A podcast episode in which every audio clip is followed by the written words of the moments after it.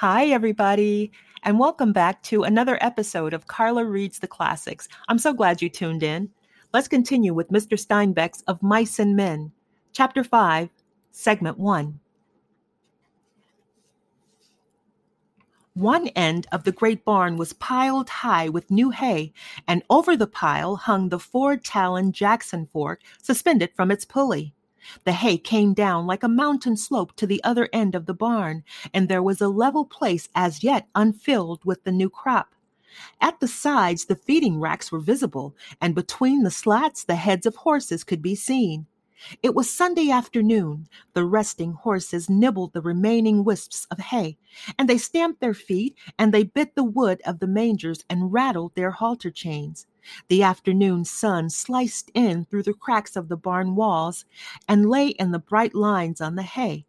There was a buzz of flies in the air, the lazy afternoon humming. From outside came the clang of horseshoes on the playing peg and the shouts of men playing, encouraging, jeering. But in the barn it was quiet and humming and lazy and warm. Only Lenny was in the barn, and Lenny sat in the hay beside a packing case under a manger in the end of the barn that had not been filled with hay. Lenny sat in the hay and looked at a little dead puppy that lay in front of him. Lenny looked at it for a long time, and then he put out his huge hand and stroked it, stroked it clear from one end to the other.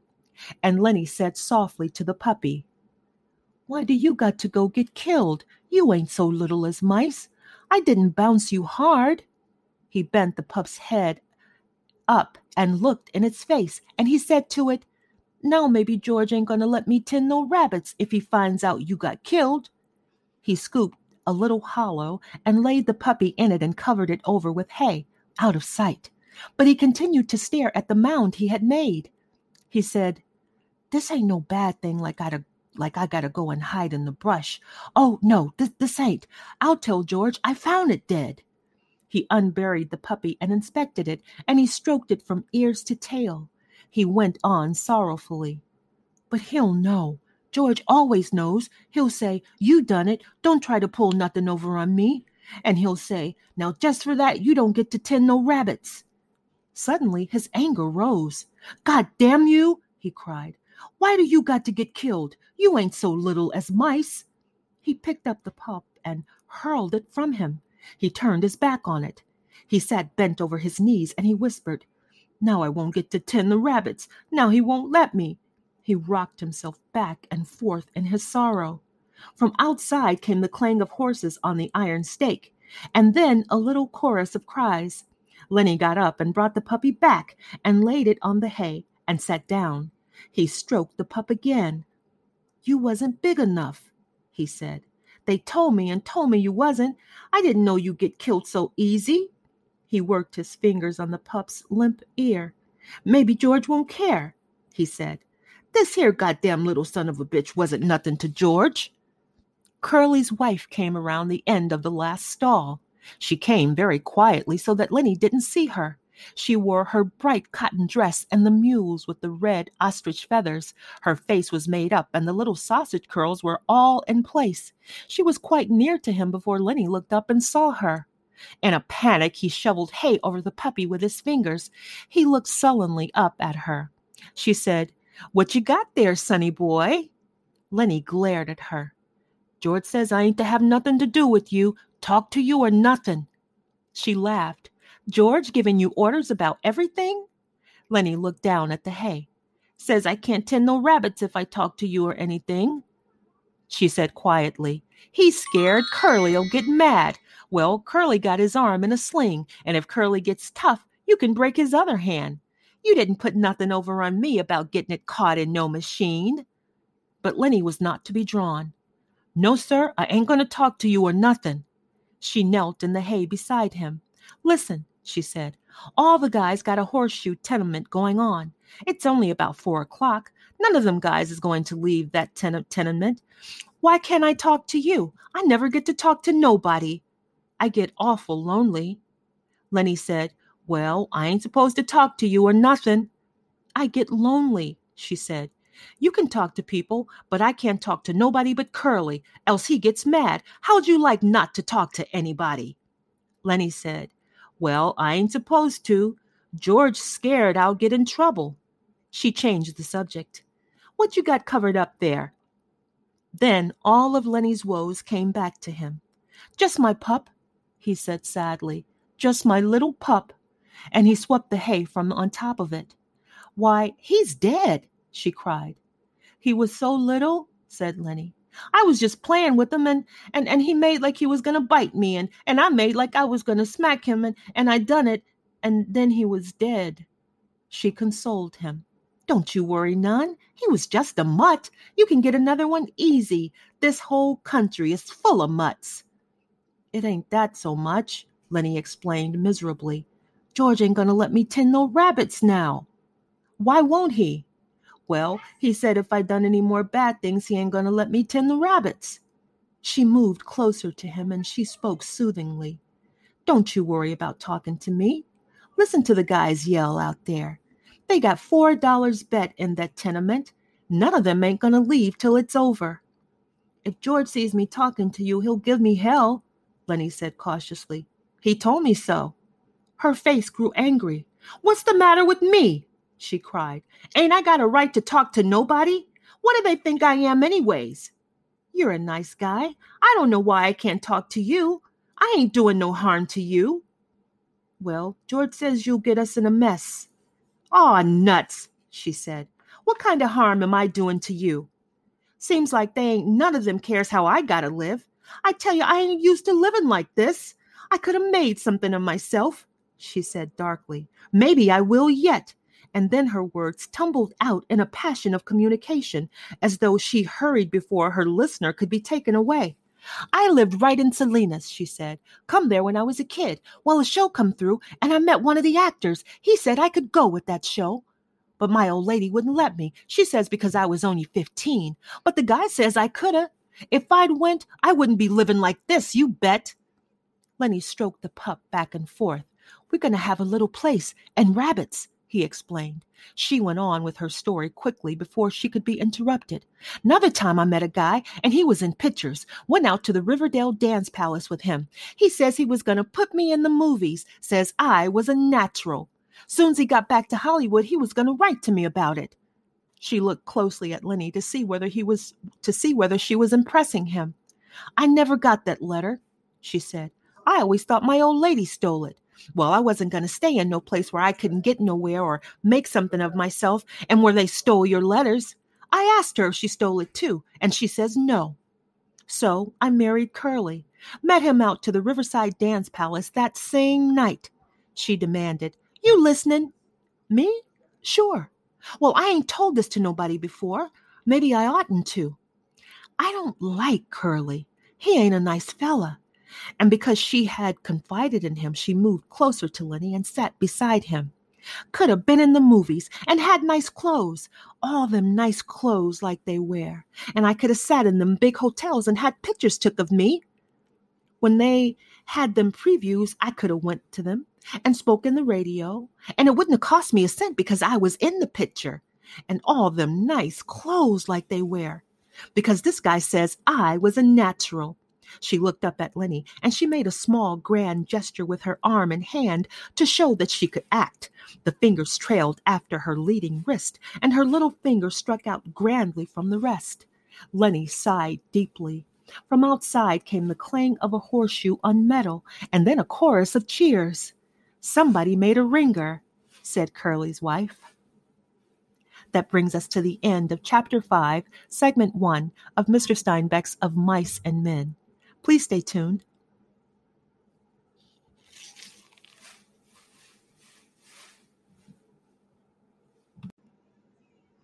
Hi, everybody, and thank you for tuning in again to Carla Reads the Classics.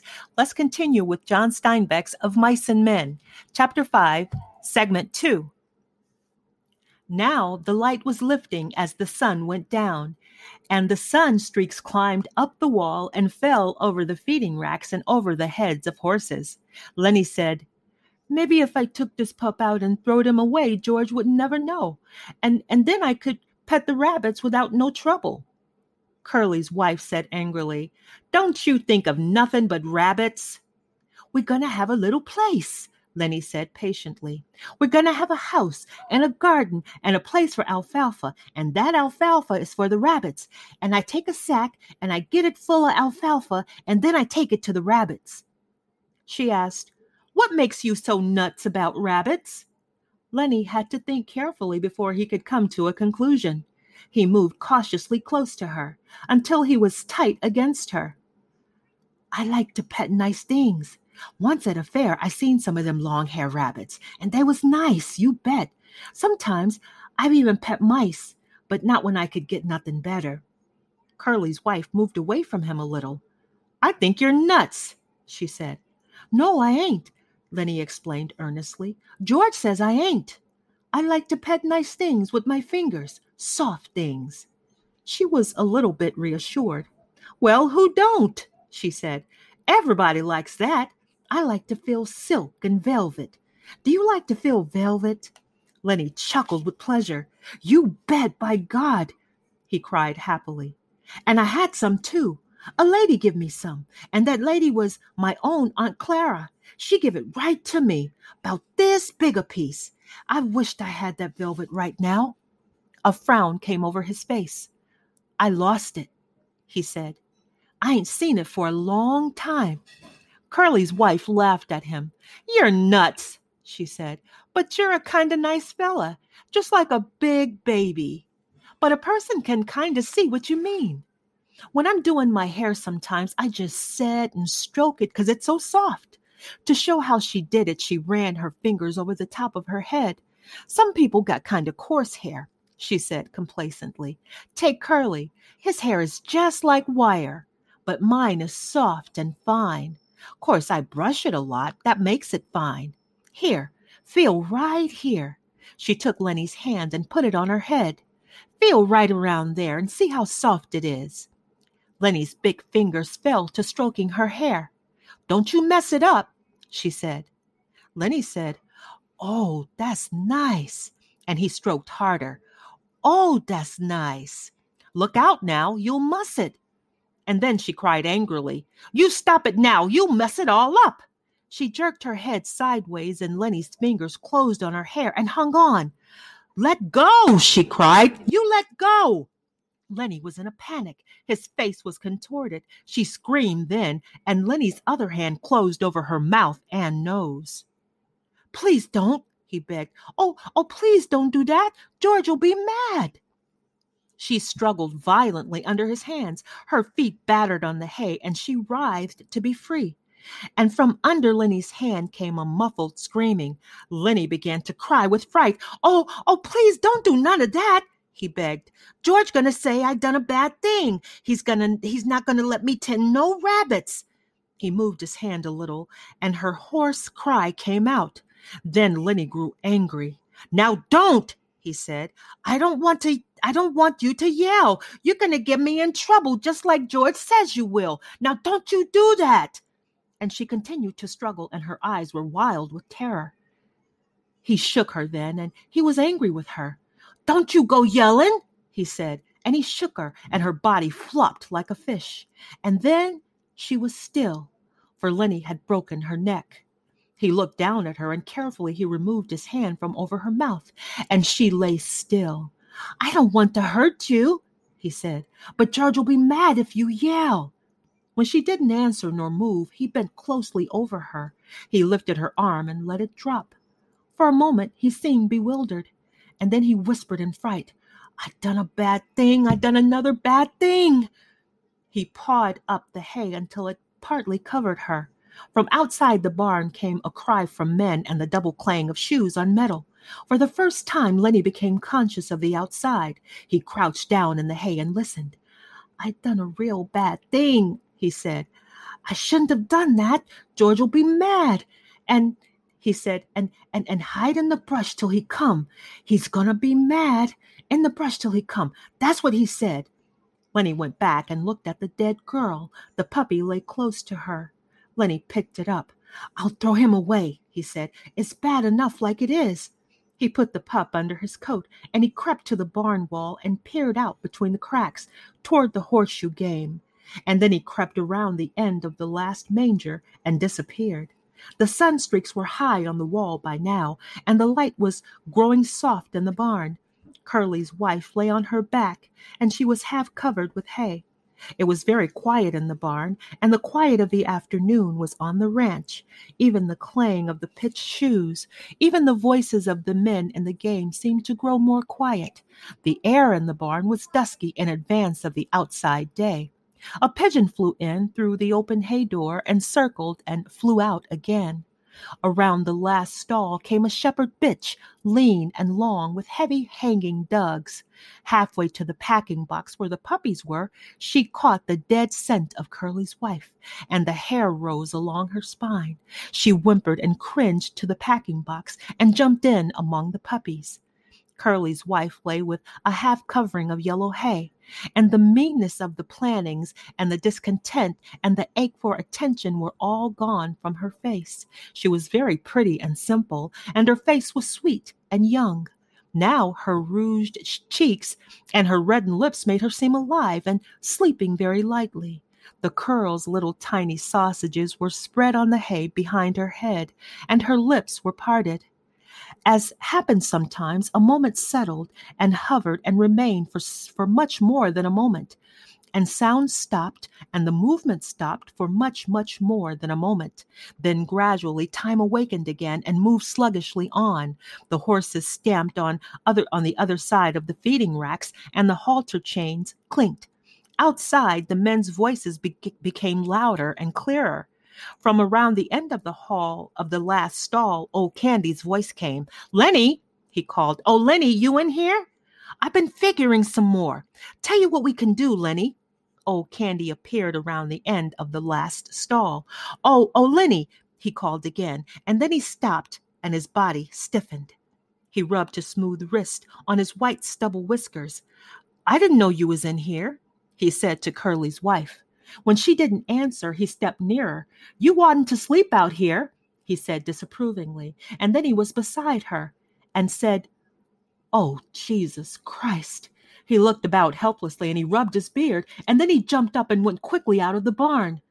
But the barn was alive now. The horses stamped and snorted, and they chewed the straw and their bedding, and they clashed the chains of their halters. In a moment, Candy came back, and George was with him. George said, what was it you wanted to see me about? Candy pointed at Curly's wife. George stared. What's the matter with her? he asked. He stepped closer, and then he echoed Candy's words. Oh, Jesus Christ!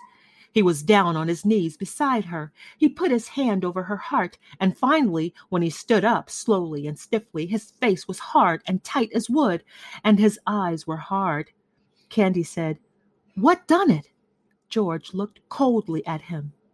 Ain't you got any idea? he asked, and Candy was silent. I should have knew, George said hopelessly. I guess maybe way back in my head I did. Candy asked, What we gonna do now, George? What what we gonna do? George was a long time in answering.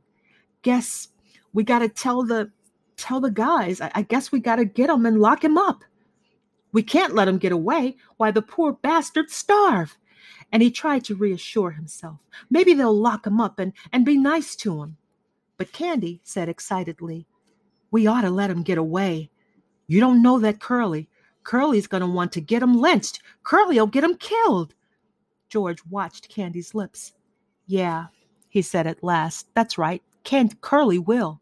And the other guys will. And he looked back at Curly's wife. Now Candy spoke his greatest fear.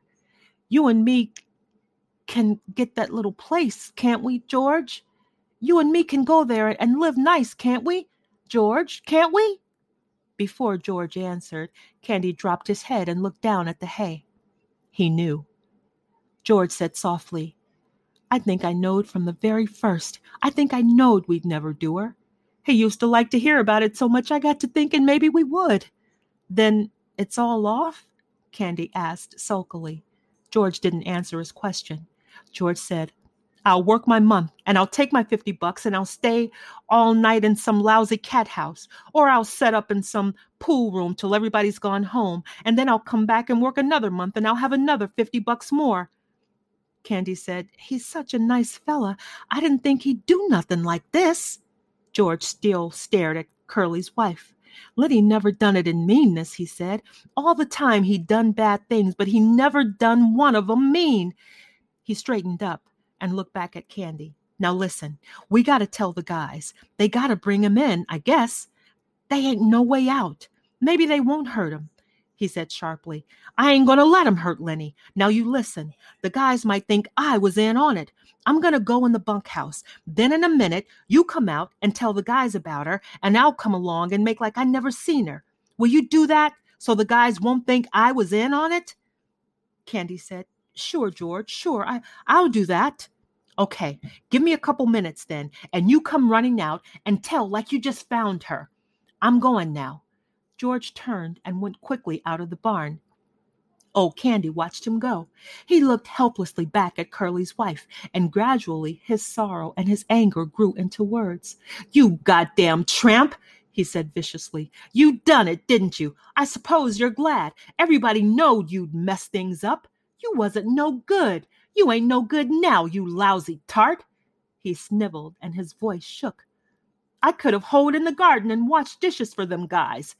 He paused and then he went on in a sing song and he repeated the old words.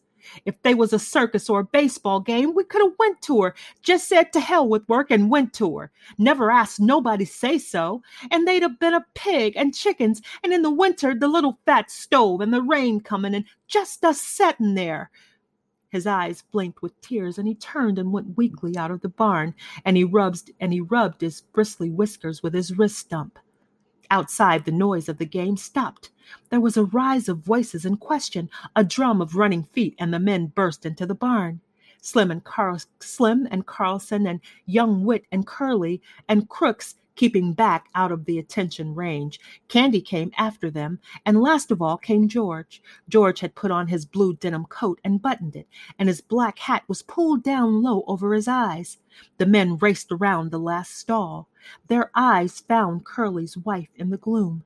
They stopped and stood and stood still and looked. Then Slim went quietly over to her and he felt her wrist. One lean finger touched her cheek, and then his hand went under her tightly twisted neck, and his fingers explored her neck. When he stood up, the men crowded near, and the spell was broken. Curly came suddenly to life. I know who done it, he cried. That big son of a bitch done it. I know he done it. Why, everybody else was out there playing horseshoes. He worked himself into a fury. I'm gonna get him. I'm gonna, I'm going for my shotgun. I'll kill the big son of a bitch myself. I'll shoot him in the guts. Come on, you guys. He ran furiously out of the barn. Carlson said, I'll get my Luger. And he ran out too. Slim turned quietly to George. I guess Lenny done it all right, he said. Her neck's bust. Lenny could have done that. George didn't answer, but he nodded slowly. His hat was so far down on his forehead that his eyes were covered. Slim went on. Maybe like that time in Weed you was telling about. Again, George nodded. Slim sighed. Well, I guess we gotta go get him. Where you think he might have went? It seemed to take George some time to free his words. He would have went south, he said. We come from the north, so he would have went south. I guess we gotta get him, Slim repeated. George stepped close. Couldn't we maybe bring him in and they'll lock him up? He's nuts, Slim. He never done this to be mean. Slim nodded. We might, he said. If we could keep Curly in, we might. But Curly's gonna want to shoot him. Curly's still mad about his hand. And suppose they lock him up and strap him down and put him in a cage. That ain't no good, George. I know, said George. I know. Carlson came running in. That bastard stole my Luger, he shouted. It ain't in my bag. Curly followed him, and Curly carried a shotgun in his good hand. Curly was cold now. All right, you guys, he said. The nigger's got a shotgun. You take it, Carlson. When you see him, don't give him no chance. Shoot for his guts. That'll double him over. Whit said excitedly, I ain't got a gun. Curly said, You go in Soledad and get a cop. Get Al Wilts. He's deputy sheriff. Let's go now. He turned surprising suspiciously on George. You're coming with us, fella. Yeah, said George. I'll come. But listen, Curly, the poor bastard's nuts. Don't shoot him. He didn't know what he was doing. Don't shoot him, Curly cried. He's got Carlson's Luger. Course we'll shoot him. George said weakly, Maybe Carlson lost his gun. I seen it this morning, said Carlson. No, it's been took. Slim stood looking down at Curly's wife. He said, Curly, maybe you better stay here with your wife. Curly's face reddened. I'm going, he said. I'm going to shoot the guts out of that big bastard myself, even if I only got one hand. I'm going to get him. Slim turned to Candy. You stay with her then, Candy. The rest of us better get going. They moved away. George stopped a moment beside Candy, and they both looked down at the dead girl until Curly yelled, You, George! You stick with us so we don't think you had nothing to do with this. George moved slowly after them, and his feet dragged heavily. And when they were gone, Candy squatted down in the hay and watched the face of Curly's wife. Poor bastard, he said softly. The sound of the men grew fainter. The barn was darkening gradually, and in their stalls the horses shifted their feet and rattled the halter chains. Old Candy lay down in the hay and covered his eyes with his arm. That'll do it for chapter five of John Steinbeck's Of Mice and Men. Thank you so very much for listening. Please tune in again for the final chapter. Till next time.